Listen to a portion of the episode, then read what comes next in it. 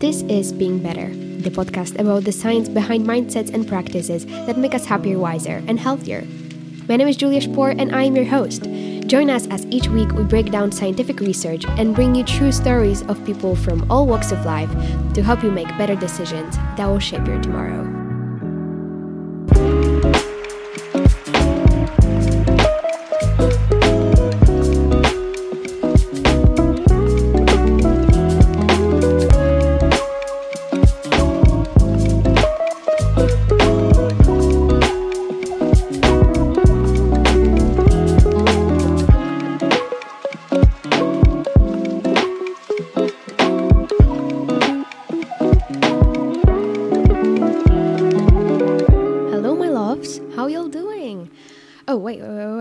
Before you continue with the podcast, please straighten your posture, take 3 deep breaths, smile to a stranger or smile to yourself. So yeah, now that you're in a good mental and physical space, I really want to introduce you to my lovely guest, Krista Couch, who is a recovered bulimic, certified life coach and podcaster.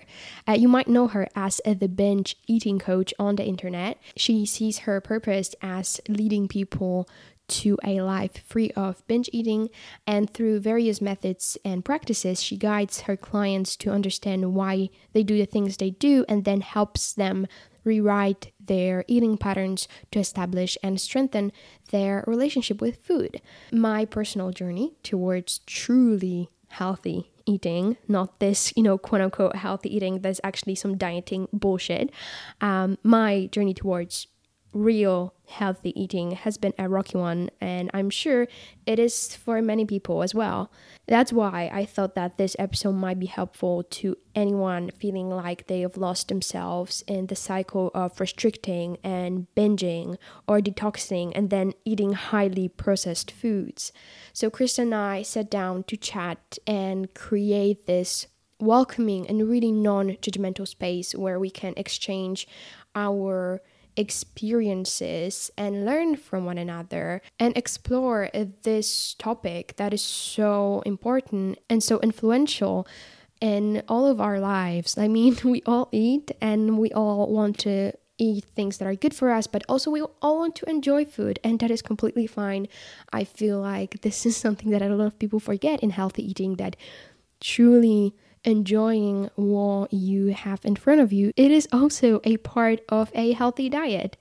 So Krista and I talked about why so many of us have lost ourselves in the cycle of binging and restricting, and what can we do to get out of that cycle. We talked about our relationship with food and how actually for a lot of people, our approach to food is truly like a separate relationship with another, human. We talked about what you should do when you have found yourself after a binge, what you should do to avoid and really deal with the feeling of guilt and disappointment. And of course, we talked about mindful eating, which is kind of like the reason why I wanted to have this conversation, because I've been exploring that for a couple of months now, and I am really a big fan of this method and this approach, and we kind of break down what it is, why is it important, and I think that is a really helpful practice to cure your relationship with food. We also discussed emotional eating and how actually it can be helpful, and there might be a place for it in a healthy approach to food, and I don't think we should condemn it or criticize it as much as we do in our society. And also we talked about how to get food off our minds and not let it, kind of control all of our lives, and also the dangers of intermittent fasting, because I think this is a big topic right now, but a lot of people just focus on the good sides of it, and actually there are some dangers. So there are so many things that we discussed that I feel like can be so helpful, are definitely helpful to me. I hope that you will find it interesting as well. So please sit back, relax, or continue walking or continue doing whatever you are doing. Take 3 deep breaths and enjoy my discussion with Krista. Don't worry about anything. I just wanted to say thank you for coming and joining me today. I have been thinking about our approach to food, like as Homo sapiens, a lot recently. I've been like trying to improve my own relationship with it, and I was thinking about mindful eating a lot. And through that, I realized that, right, actually what we have with food is actually a relationship. It's like another relationship in our lives, and it can be healthy, it can be toxic, it can be kind of abusive in a way. And it's so funny because, like, I think in my mind, it's kind of like it's another person. I don't know if it makes sense, you know?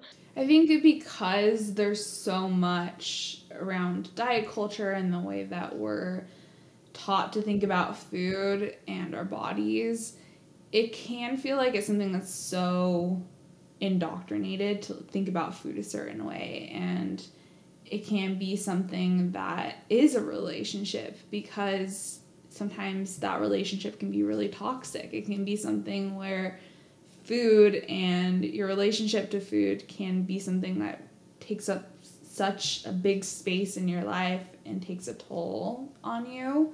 Mm. And it can also be something that's just like a really loving relationship. If you think of just like a healthy relationship between people, it's like they're supporting each other. They help each other become the next best version of themselves. They're constantly helping each other evolve. And, like, to me, that's what the goal is with that relationship with food. So I do think it's a relationship, and I like that way of thinking about it. Yeah. And it's like I realized that relationship must be, like, developing, like, from the moment we are, you know, just babies.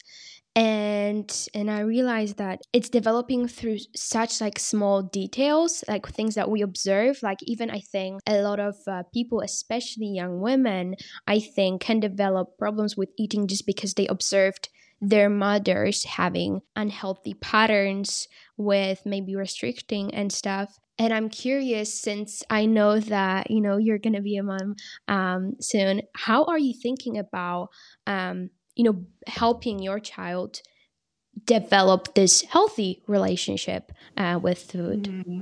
It's something I've thought about for a long time, long before I even knew when I'd have kids, because when I was doing my own healing in my relationship with food, I learned a lot about how to help a kid have a better relationship with food. And so there's a lot that we can do to help teach a kid just to listen to their body, be in tune with their body from a young age. So their ability to listen to their body and listen to what their body really wants isn't being interfered with by all sorts of things, like feeling like they're doing food wrong or they're messing things up. And so one of the most important things for me, and the way that I've thought about raising this child, is I want to make sure that I'm intentional and really think through the way I'm speaking about food. I don't want to talk about food as if it's something to be feared or something that we can do wrong. It's just, how are you listening to your body? Like, what is your body telling you to do? Learning to ask questions like that. And it's something that I'm going to have to learn, because I haven't been a parent yet. I've been around kids, but I haven't had my own kids yet. But I am excited for the opportunity to break some generational cycles of my family who have dieted throughout their lives or had maybe not a great relationship with food, at least some point in their life. Mm. I think it can be a wonderful opportunity, like when you have a child, that I assume that it can be a wonderful opportunity to, like, rethink and rewrite your own patterns. Like, doesn't have to be with food, like with everything. You can just, like, I think maybe start fresh. And I agree with you that our bodies inherently know, like, when to eat, when to stop eating. And that's why I am curious, and I want to ask you, why do you think we can lose that touch with our bodies, and we can lose ourselves in this cycle of binging and restricting and eating past the moment when we're full, or not eating when we're hungry? And I think, like, some of us, so many of us actually, we lose this lose touch with this voice, mm-hmm. That our body has with regards to food? There's a lot of factors in this, but one of the things that's the biggest is when it comes to diets and food guidelines, we're taught to treat food like math. Like, we're little calculators that you need to put the right amount in and take the right amount out with, like, exercise and how active you are. And it's something that there's so many rules put upon us with food. So for me, when I was young, my parents would encourage months without sugar or like processed sugars or to do certain things. And there was so many rules that I learned around food. And I see that a lot with my clients. They started at a young age where there was just a right way to do food and there was a wrong way. And even in the education system here in the United States, a lot of people will take health classes and stuff that encourage calorie counting and putting numbers. And oh, I didn't realize that. Yeah. That it's like, and it's encouraged. I knew that in the US there are like calorie labels even like in like restaurants or something. Mm-hmm. And I was pretty shocked about that, but I didn't know that it was encouraged in kids. Yeah. So not young kids, but you start to get to that middle school, high school age, which is like here it's like 12 to 18-ish. And yeah. That's when I was started beginning to be introduced to things like calorie counting. And I started counting calories when I was about 12. That's when I started to use things like My Fitness Pal later on, or I'd just have like a notebook under my bed where I'd write down the calories of everything that I ate. And so instead of learning during such an important time of life where you're going through puberty, your body's changing so much, I was growing so much, instead of learning to work with my body, I was learning to treat it like a calculator. And so losing control and trying to regain the control in an extreme way was the cycle that I was going through. And what was never taught to me is how to listen to my body and trust my body to tell me what it needs. And there's so many things that our bodies do to communicate what they need. Our bodies have hormones and things going on that help regulate everything that they need. So when we're trying to lower our weight, our body's like, hey, we're trying to get back to this set point that you have where we want to be here. This is where you're healthy and where you just were. And it can be the same when you're gaining weight. Your body can be like, oh, okay, we're good. And it releases leptin and there's less of a desire for food. Food doesn't sound as good anymore. We've probably all experienced that at some point, or you've eaten a big meal and then just food doesn't sound good for an extra long time. If you think about, like, we have Thanksgiving here in the United States, so it's like notorious for overeating. A lot of people will explain that for just like, oh yeah, I ate Thanksgiving dinner and then I'm full for the rest of the day. So when we stop learning how to trust our bodies, when we stop learning how to work with our bodies and start learning to treat them as calculators, it only makes sense that it starts to become this game of trying to regain the control and then losing the control and then trying even harder to regain the control and then losing the control. And that's because our bodies aren't meant to be controlled. If you think about that relationship analogy, a controlling relationship isn't a healthy relationship. Mm-hmm. Yeah, you're right. I think it kind of makes me sad that something so good with such a potential, something that is pretty much the reason why we're alive, you know, fuel that allows us to run, to travel, to be with people, to, you know, laugh, to, you know, create and do so many amazing things, that this thing with such a positive potential is something that causes so much suffering in people. And I think that we shouldn't blame anyone in particular, especially all of those people who are so lost in their relationship with food. I don't know, when I was a kid and I was listening to stories about people with anorexia or something, I always had such negative, I was very judgmental, I think. And I was thinking, how can you do that? What is wrong with those people? And now I'm just like, how can you kind of not be in this world that is so focused on the appearance? But I think like it kind of goes beyond the appearance factor. I think, like you said, it's kind of about the control. And I think with me and my like history with that, I think the moment when I had the most unhealthy patterns with food and body image was just, it wasn't even about me wanting to achieve some sort of a thing, just like the feeling of I am controlling this. I can decide when I am eating, when I'm not eating, and it's up to me. It's not up to my body. It's up to me. I think it's kind of satisfying in a way, which is crazy. Like even like I never realized that. Yeah. And you touched on something there that I think is so common in so many people's experience with food, is that in some way it is a tool to process emotion. So whether it's like you're feeling overwhelmed in life or you feel like there's a lot of things that you're uncertain about, I think that's so common in like the very common ages to struggle with food is like 18-ish to like mid-20s, because there's so much uncertainty in life.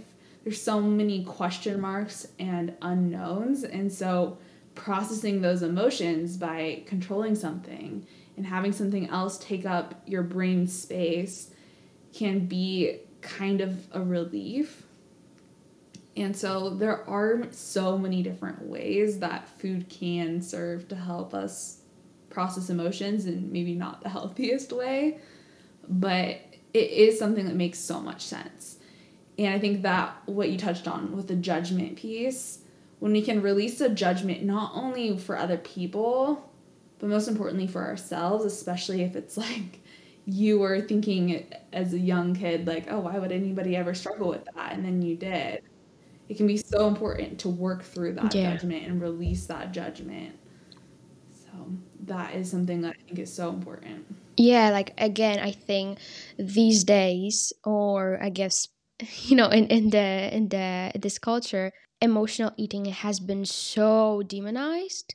I guess through diet culture is like for sure like, oh, you shouldn't come back when you're tired after work and just, you know, grab a pint of ice cream. You should process your emotions in like a quote unquote healthy way. But right now when I'm kind of trying to rebuild and rethink my approach, I was thinking that, well, there is something to emotional eating, and it's like it's there for a reason. And it's if you think about it historically, food is such a source of comfort, and like, you know, it's very often it makes us think about family, and it's the way a lot of people say I love you, like your mom or your grandma or your father, you know, making soup when you're sick, or those, you know, celebrations. And I feel like there is such a comforting power to food, and it can help us deal, you know, even with breakups, which is such a stereotype. But I think it kind of makes me angry now that we have demonized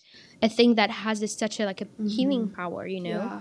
And I think that that's something that when you don't trust your body, when you feel like there's things that you can do wrong with food, it's also hard to let that be an enjoyable experience. When we think of emotional eating, a lot of times people are thinking of like really rebellious types of emotional eating, that like people are betraying themselves in order to numb some emotions, or they're making themselves feel really physically uncomfortable, or denying what their bodies are asking for. And what I think about when it comes to emotional eating is there's so many different types of emotional eating. There's celebrations and eating at a celebration. There's eating just because it's like, oh, it's been a long day and this specific thing sounds good. But at the same time, the big difference is when emotional eating is really like a self-betrayal type of rebellious eating, it doesn't feel in control. It doesn't feel possible to make intentional choices. I think about times when I eat emotionally it still feels like I can make a choice. It doesn't feel like, oh, I have no choice but to eat this ice cream right now. It's like, okay, I'm eating this ice cream because it's hot outside and this sounds so good and I'm tired. Some ice cream sounds good, but it's like, oh, I can choose how much I want. I can listen to my body as I eat. And none of that feels exhausting or impossible to do. That is such a good point. Like I was, I never thought about it, but I guess in those situations when you are, you know, eating like emotional eating, however, when you like lose all the control, I think very often it can actually be like a kind of like a self-harm mechanism. Like because you're doing it, you're not enjoying it because you are kind of stressed and not controlling anything, and it's very chaotic, and then you're guilty, and then you feel like you can like talk shit about yourself because you have this reason now. And I think it can be like a very self-destructive habit. And what do you think are like some of the first steps that people can take when they found themselves after a binge, for example, whether that be an emotional one or just purely because they've been restricting or for all reasons? I think a lot of us have found ourselves in like that situation at least once in our lives. So what do you think are like the first steps, like when you've like, you know, regained that sense of like, whoa, this is happening, I ate so much? What do you think we should do in order to not punish ourselves further? Yeah. Well, part of what's important here is to understand that it's human and normal to eat more than was necessary or that our bodies needed.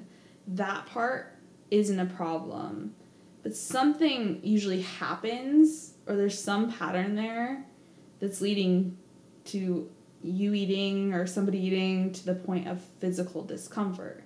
So if we just let our brains go where they want to go, it can be like so much shame, guilt, shutting down, distracting, planning a diet for tomorrow, like tomorrow I'll be better, and having some relief in that temporarily. But the most powerful thing to do is to come back to what did happen, what worked, what didn't work, what is happening here that led me to finally just say screw it and binge, or just completely disconnect from my body. And when we really have the mindset of like, a binge is just a learning opportunity, it's how you figure out the missing pieces of the puzzle to have a better relationship with food. When you can really believe that, it's so much easier to, instead of drowning in the shame and all of that after a binge, just come back to like, okay, what did happen? What was leading to that?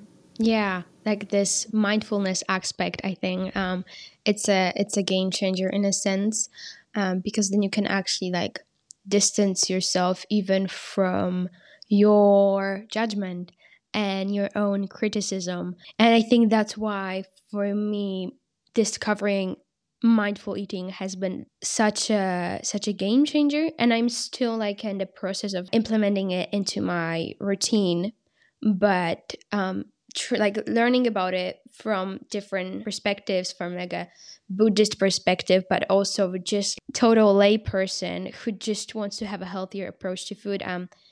The mindfulness aspect, it's very interesting, and I think has a very positive potential. So can you explain a bit what mindful eating is supposed to be? What are the principles, and how can you implement it into like different aspects of your life or like your weekly schedule? Yeah, something that I noticed about mindful eating is it's something that a lot of people who are struggling with a relationship with food will use against themselves. Like, I'm never eating mindfully. I can never show up and like actually do these things to eat mindfully. I'm never actually sitting down for a meal. And it's one of those things where it's like, yeah, the end goal is to be able to eat mindfully, but some things can get in the way of that. And so I think it's important to first acknowledge that like sometimes there's goals that need to be worked through, in order to be able to follow through with the things that you want to be doing when it comes to mindful eating.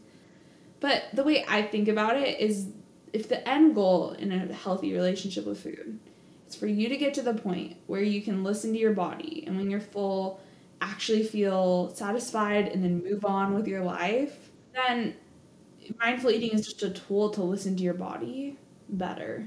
And so being in that reflective mindset and being able to sit down and be still and eat in a way that is slow and intentional, and you're present for the taste and the textures and the experience that you're having, can be something that makes it so much easier to listen to your body, to notice what your body's telling you, to understand, oh, like, I just ate that, and then a half hour later still be in a mindful enough space to notice how your energy is, to notice how different foods impact you, so you can continue to make choices that feel really good and feel really supportive of the life you want to live.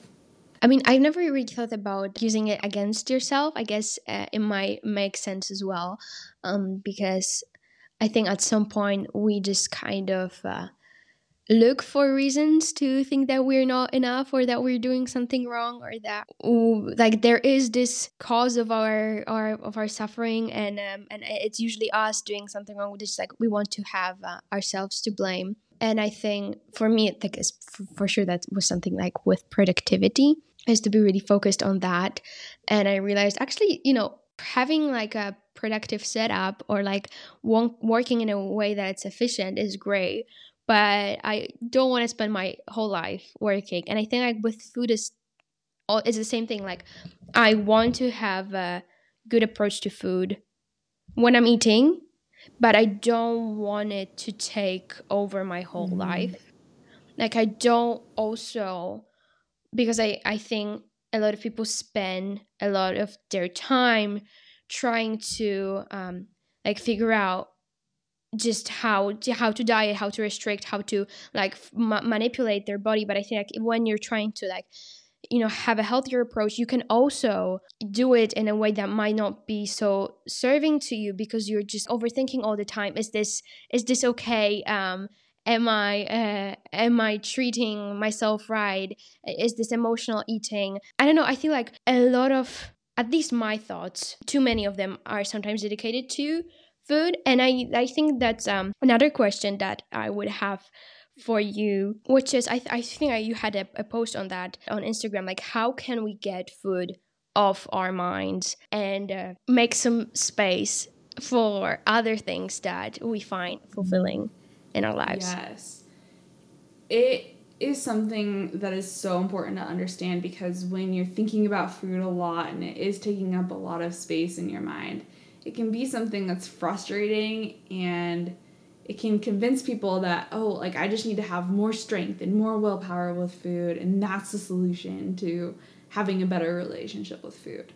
But that is a very counterintuitive or counterproductive thing to do, because when you're focusing on food more by trying to control it, it actually contributes to the problem. So what leads to thinking about food a lot and leads to being in this place where maybe your appetite feels insatiable is not getting enough food. And that can also be a mental thing. You might have had a period where you've dieted or restricted, and that can lead to thinking about food a lot more. But then there can be residual pieces of that, even if you're eating enough now, that lead to you feeling restricted mentally. And restriction does play a huge role in how our brains process food and how we think about food. So when you can understand that, it can take some of the overwhelm and shame out of thinking about food so much, and help you understand that it just needs to be that the restriction piece is acknowledged. If there's a restriction around food, if you feel like there's only so much you can eat and it needs to be budgeted, that really can contribute to thinking so much more about food. I do talk about two other reasons for this, though, and it can be emotional and habitual. But pretty much for everyone, at least at some point in their lives, it came back to restriction and not getting enough food physically, because that's what teaches our brains that food is scarce and that we need to be thinking about it all the time. There is a normal amount to think about food. Like, I go throughout my day and I think about food because I need to eat and my body's telling me to eat. But it also doesn't feel like an exhausting thing that I can't get out of my mind, or I can just eat a meal and move on, or I can have lots of foods around the house and not really think about them that much. And I think that that's the important thing to understand, is that you can get to the point where food is just something that you casually think about instead of use your energy and deplete yourself to think about. And do you think there are like some practices or like little tips and tricks or like things that you recommend to your clients in order to help them figure out an approach to food that is non-toxic, but at the same time not obsessive and not each like side of the spectrum, but it's more or less, you know, the middle point? Yeah. So what I help my clients do, and what I also, the main way I'm working with people now is through, I have a course, and what I do is help people understand, okay, first of all, there's this principle or thing that we need to understand about what's causing you to feel overwhelmed, or what's causing you to feel like you're debilitated when you're making a decision of whether or not to have a snack at night, or we need to understand what's leading to having an urge to binge in the first place. And so the first thing that I recommend is really having that understanding, and then taking that and having enough insights to set a very specific goal. So a lot of my content on social media, a lot of my course content is all around taking a concept or a puzzle piece that you need to figure out and then turning that into a very specific, actionable goal. And the reason I'm such a big fan of this and setting goals that really get to the root of the problem is because a lot of people that struggle with binge eating also struggle with ADHD or trauma that's been experienced in their life. And both of those... I never thought about that. You're right. Mm-hmm. It's very common. So when you understand that piece, it's so hard for somebody that has been struggling with ADHD, for example, to take this thing that feels overwhelming and they're getting stuck on and really put it into a goal that actually is attainable, is really actionable that week. And a lot of times the way that we're intuitively trying to set goals isn't actually that helpful when it comes to really breaking a pattern with food or learning how to process emotions or things like that that are really the important pieces. So what I recommend for people who are struggling is to take where they're getting stuck and try to uncover the intellectual knowledge enough to set a very specific goal. So, for example, instead of just setting the goal to like, I'm going to stop binge eating this week, I'm just not going to binge eat this week, instead set the goal of like, there's going to be 5 times where I really show up for myself and work through and try to understand what is causing me to feel an urge to binge. I'm going to show up for myself in those moments, and these are the things that I'm going to do.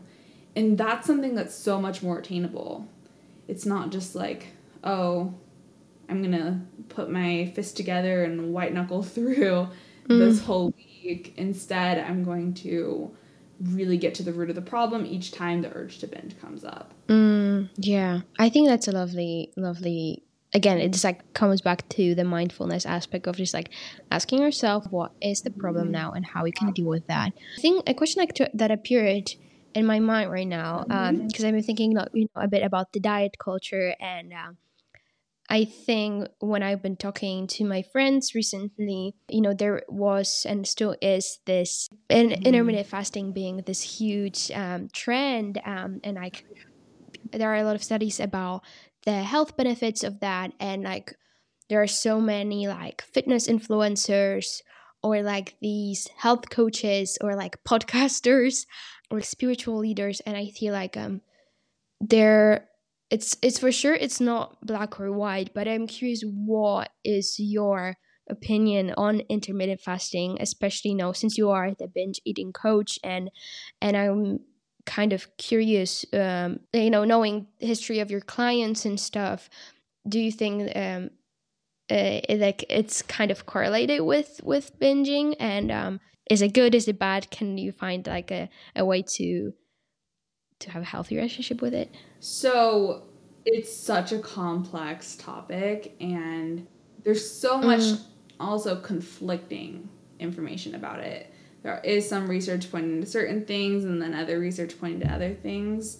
But one thing that I will say is, if you are struggling with binge eating in any way, intermittent fasting will work against you, because the way that your mind and your body is working around food is not healthy if you're binge eating. Binge eating is a sign that there's something wrong. And so what intermittent fasting can do is it can put this like temporary blanket on like, okay, let's make this go down. Let's put the fire out. And it might work temporarily. And that's one thing I really want to point out, is that a lot of times for a period, a new diet or a new way of eating might make things easier. Oh. But it might just be because you're avoiding food for a larger portion of the day. And so that's not really solving the problem. And so if you want a blanket for the solution, like you're just like, okay, I need this to like temporarily go away for a couple weeks. Okay, go try intermittent fasting. But if you want a freer, healthier relationship with food, intermittent fasting would never be recommended by anyone with a really good understanding of binge eating and why people binge, because for so many reasons. So I would say, if you're binge eating, run away from intermittent fasting. It's not for you right now, and that's okay. I think really just, even if you're just have to tell yourself that, like, this isn't where I'm at right now. This is not the thing that's going to help me have a better relationship with food and get to the point where I feel mentally and physically healthy. And when you can accept that and really just say, okay, that's not for me, that's a really good place to be, to allow you to do the real work that's going to help you change your relationship with food. I mean, I'm just like, the reason why it appeared in my mind was that it's kind of hard to distinguish having this eating window when you eat more, because, you know, you have a smaller amount of time to eat. So you're like inevitably going to eat more, and then restricting, and kind of, it's kind of hard to distinguish that from binging and restricting. And that's why I was curious whether like a lot of people that come to you for help, like, did they come from fasting? Because it's kind of like a similar thing. Yes. Very, very, very often. It is something that I think the majority of my clients have at least attempted for a period of time. And a lot of times it can ultimately be something, or it like creates such a bad pattern of binge eating that somebody ends up reaching out to me. So it's something that definitely can contribute to the binge eating cycle becoming more dramatic and more present in your life. You might have like periods where like, okay, like I've kind of binged, I've kind of dieted, and then intermittent fasting can often be the thing that sends people over the edge to having more extreme binges during that eating window, and then restricting even more intensely. And that definitely does not work towards this goal of being able to trust your body, work with your body, feel confident in what your body's telling you, and be able to eat mindfully enough to really honor what your body needs. Yeah, I think because it's kind of like, again, it's manipulating your body. Like this is, for some people, intermittent fasting is what happens naturally because of the way their appetite works. Some people just wake up, they're not hungry for breakfast. But I feel like for a lot of people, it's actually manipulating your body. So again, it's not listening to your natural, like the cues that your body is giving you. And it's eating sometimes past the point where you're full and not enough when you're hungry. So yeah, it's like a hard thing to navigate, because I have been dabbling with it, especially in like my training. I realized that it can be beneficial for sure, but I think you really have to be in tune with your body and like listen to it, because sometimes it will be like, oh, this is great. I want to eat like that. I want to like have moments when I don't have to digest everything all the time. But like finding the sweet spot when you can still be like, oh, but this is right now, I don't want to do that.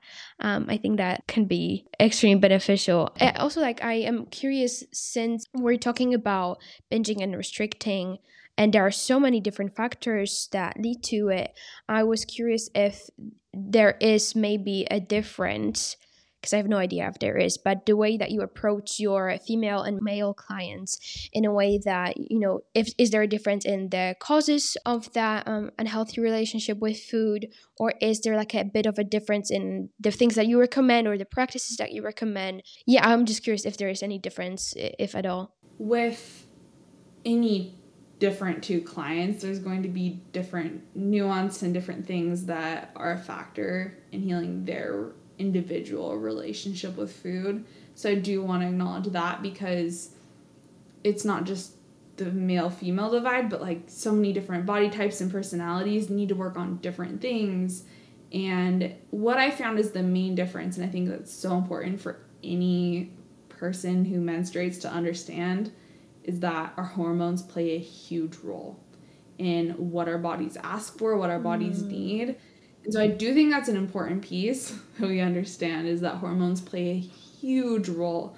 And as a pregnant woman, I can definitely say hormones play a huge role in our digestion, what our body asks for.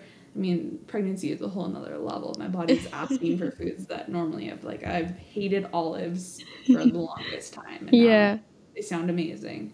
So things like that are definitely different. Yeah. But there's different times of the month when you're menstruating that your hormones are going to be different, or women that are going through menopause, that's a whole nother thing. I have clients that have been in that phase and their relationship with food is changing because so much is changing hormonally at that time.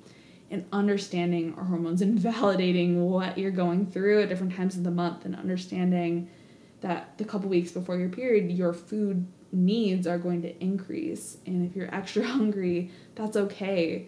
And understanding that intellectually can be such a freeing thing when I am working with women. Yeah, I think that's why it's so frustrating for me that there is not sufficient amount of education about the female hormonal system, reproductive system, and because the knowledge of that has been so game-changing. Like, the way you should work out, the way you should eat, the way you should sleep, like whether you are, we should be with people, whether you should be having sex, like all of those things, your cravings and the things that you should spend your energy on as a person menstruating, it changes so much. Mm-hmm. And since as women, we don't know about these things because they are not being taught us, at least, in Poland. But I know that it's a problem all around the world. We don't know enough. And this knowledge, I think, could be so helpful. And this stereotype, which is true, that there are more, on average, women than men who are struggling with food. Maybe there is a reason for that, Like so many of us don't even understand what is going on. And I think when I was chatting with my friends recently, we realized that we have been, as kids, we didn't understand completely what is going on with our uterus and with our periods and stuff. And I don't know, it's just it's so many very, even embarrassing things that are so stupid. But how would I know? No one ever taught me it. Yeah. And that's a whole, this is something that I think is so important to talk about. And it also factors into what we were just talking about with intermittent fasting. One of the biggest criticisms I've read about intermittent fasting is that it does not factor in women's hormones. And so a lot of the studies, it's like, okay, this is shown to be way more beneficial for men than it has been for women. And I think when you can validate that and understand, hey, there's something out of my control here that is making it so that these prescriptive diets of this many calories per day are not working for me long term, it can take away some of the shame and just allow you to understand it intellectually a little bit more. And I think that's so important, is getting out of the shame and into this place where you're empowered with knowledge and understanding of yourself. But there's many other factors that I think also contribute to more women struggling. Like, I just see even my husband, for example, like, he hasn't been bombarded with the same messages around dieting and making his body smaller as I was growing up. And I think that there are real things there that can create a difference. And there's also, in like the trans community, there's a very high level of eating disorders. And I think understanding that the way you are conditioned, the messages that you receive do play a role in you maybe dieting and then getting into the cycle of binge eating. But there's definitely so many factors to understand. But I think that it can be easy to get overwhelmed and be like, oh, there's so many things I need to figure out. But if you're somebody that's struggling with binge eating, I think the most important thing to understand is that the reasons you're struggling are valid, and there's reasons that have nothing to do with you being broken or something being wrong with you.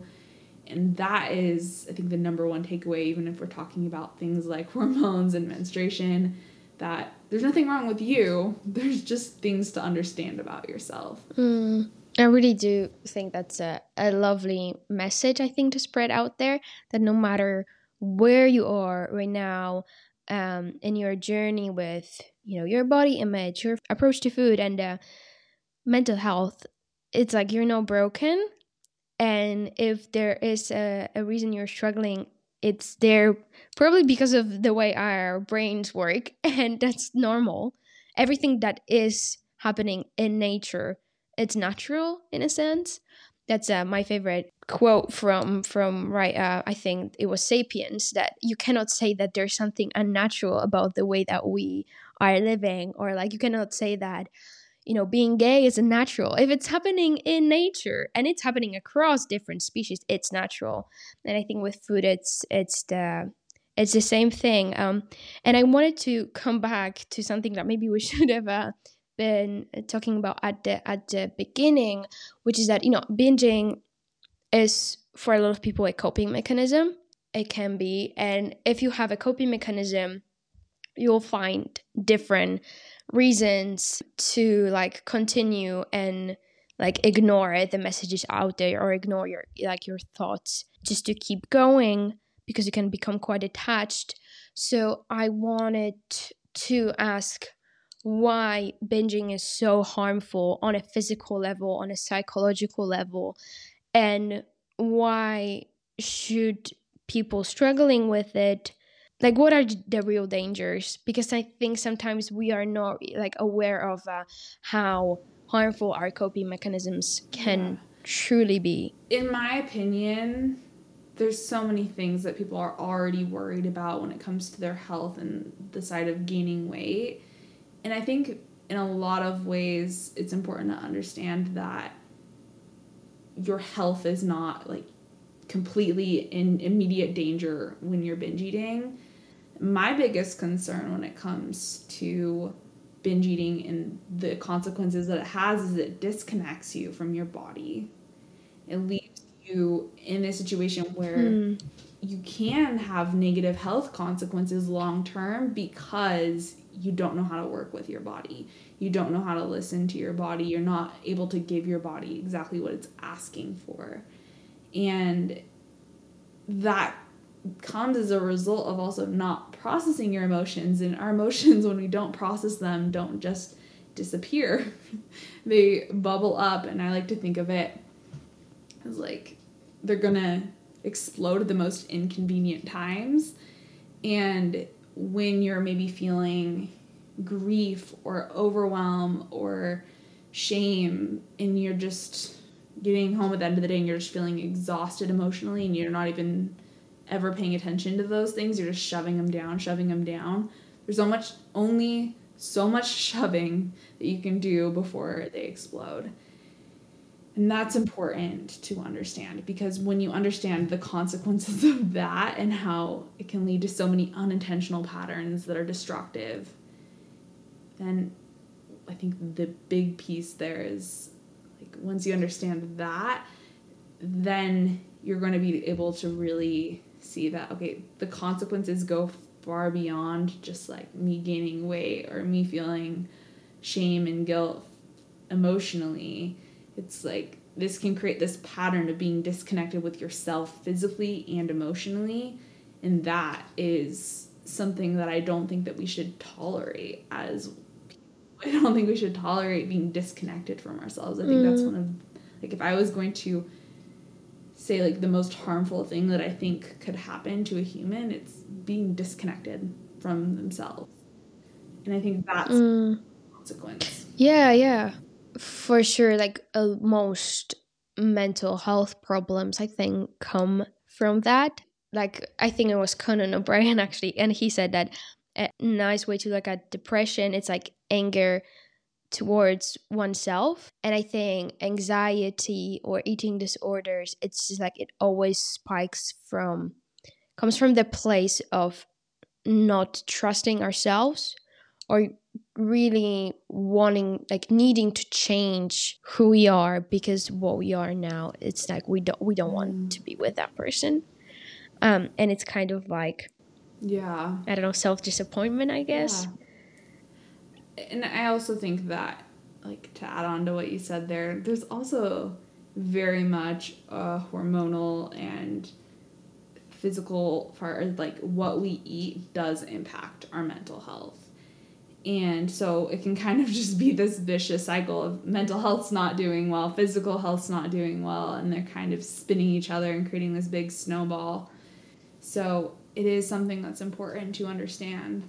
Yeah, that's, I think, something that people forget about too, with like, oh, I'm going to go on a diet and I'm going to lose a bunch of weight now and I'm going to be quote unquote healthier, but they don't realize how much anxiety and stress and sadness or disappointment or frustration is going to come from that dieting, and then how much actually distress and how much more unhealthy you're going to be, like, mentally, and therefore more physically, because you're going to be like tired and stuff, and it's kind of like self-harm, and it's like a self-harm that we as a society tolerate, and something like even applaud, like the way that you come to a family gathering after like a year of not seeing, you know, each other, and then there is this one family member who loses weight, everyone is just like applauding, like, good for you for looking great. And those tiny messages, I think, are the things that children see from the moment they're, you know, so little, and I think those kind of just applauding those kind of patterns is what builds that relationship with food. Definitely.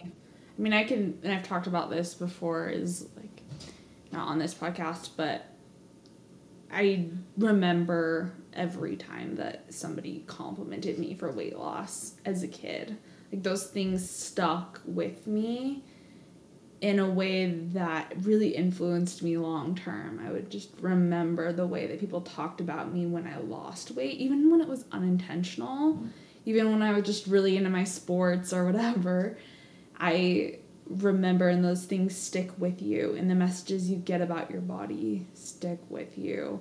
And so I do think it's really important just to be aware of how those things have influenced you. How has the way your family talks about weight influenced you? What are the things that you think about yourself and weight and your body because of that? I think that's a lovely note to end on. I hope that this conversation was helpful to anyone listening.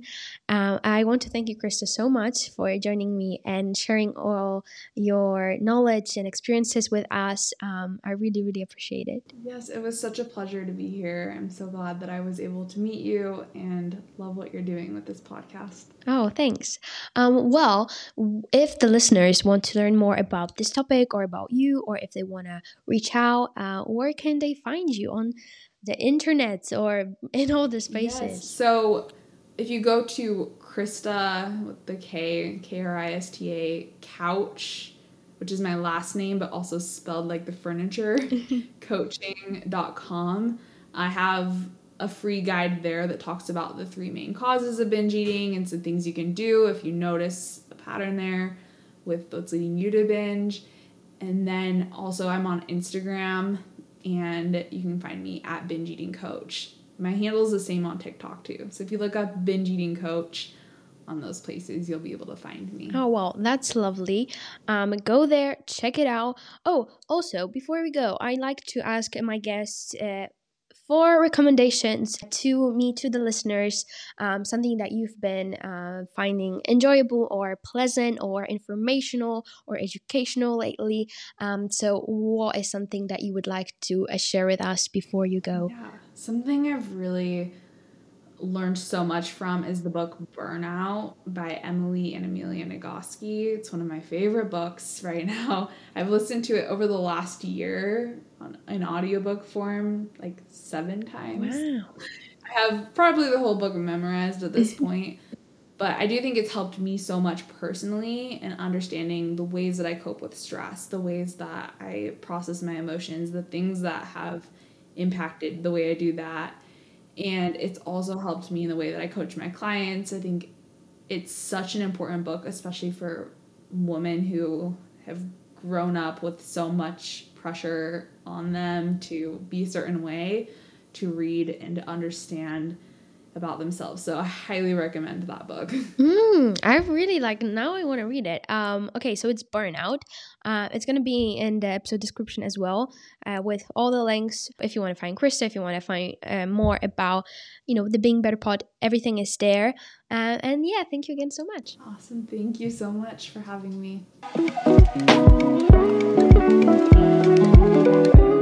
It's not really a new or unique observation, but really talking about food makes me so hungry, and I did sit down to have a big meal after this conversation, and yeah, actually it was so good. So if you also are feeling pretty hungry right now, I would recommend you my new invention, or I don't know if you can call it an invention. I've been talking about that a lot recently, and I don't think I have ever said it on the podcast, but I am a big fan of dipping your apple slices in hummus. I know it can be a hot take, but I feel like we can put carrots in it, and carrots are kind of sweet, and like you can put hummus on a lot of things, and a lot of people like combine it with like some cranberries or some jam, and I decided that I'm going to try it with apple slices. And oh my god, I feel like this combination works. Like, it depends on what kind of hummus you have, but that's my new invention. And yeah, speaking of food, I wanted to share that. I wanted to give you also the opportunity to experience all of the joy and a pleasant surprise that you might experience when trying that. Thanks again to Krista for joining me and talking about eating and how we can improve our relationship with food. And now I want to talk about my insight of the week. I have not done this segment in a while, and I want to share with you what is on my mind right now. So I am a pretty organized person, I would say. Like, I really like planning my day, having a to-do list. If I'm going somewhere, I'm gonna do a packing list. I journal, I write down my goals. When I have to confront someone or have an argument, I usually write it down before having it, which is like, the person never knows it because it's not like I'm reading it, but before having an important discussion or an interview or something, I always write down my thoughts, write down my plans. When I have like a couple of problems that I need to solve, I use the Eisenhower matrix to divide and rate the problems in terms of how urgent they are and how important they are.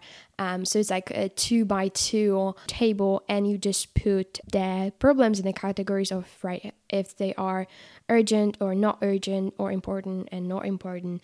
And yeah, anyway, what I'm trying to say is that I really like writing down my problems, kind of distancing myself from them, because I'm not good at remembering stuff, and I kind of want to have like a physical, I think it's easier for me to like solve and kind of get through my life when I can see it. And recently, it's not really an invention, I'm sure that someone else is doing that, but I made a curiosity list. So you know how people, we make to-do lists to write down things that we want to do. And since I am a big learner and I love learning and I'm such a curious person, I decided to make a curiosity list, which is a list of all the things that I am so curious about and I want to learn. And I really think it's such a cool thing that I started. It's become a habit now. When I am having a conversation and someone mentions a word that I don't know, or like a historical moment that I've never learned about, or just a concept or a person or historical figure that I've never heard about, what I do is I go to my Notion app, but you can like keep the list physically or in any app. I just go to Notion as my preferred place for keeping my second brain. And I go there and I write down that. And when I have some free time, I kind of revisit that. And yeah, probably just Google it or watch some videos on YouTube on that when I have some time, or when I watch something when I'm snacking. And I can read you some of the positions on the list. So right now I have a couple of categories. I have history, biology, tech, sociology, and politics and philosophy. In the category of history, I want to learn more about the Japanese Empire. I want to learn about the history of New Zealand, especially all about the native people. I want to learn about the Mayan culture and their inventions, and the life in early Homo sapiens tribes, and kind of how we developed. That is because I was really intrigued by the book Sapiens, and I kind of want to learn more about that. With biology, I really want to learn what crying does to our bodies, like physically, what are the changes. I know a bit about that, but I really want to learn more because I'm such a big crier, and I actually am a big fan of it, because I feel like every time I have a big cry, it is like a weight is lifted off my shoulders and I feel so much better. I really want to learn more about fasting, because like I said, it's like not really clear. It has its pros and cons, and I really want to dive deep into that and see if this is something for me. I want to learn more about the role of the sympathetic nervous system. And my last conversation with Dr. Haidi Kane, which is, the previous episode, so you can check that out, inspired me to explore whether humans are supposed to be monogamous, or maybe it's not that, and we are not, we're not necessarily penguins that mate for life. So I want to learn more about that. With tech, I want to learn more about cryptocurrencies and NFTs and all of that, because I think I have a basic understanding of it, but actually when I'm in a discussion where I would have to explain it to someone, I think I would freeze.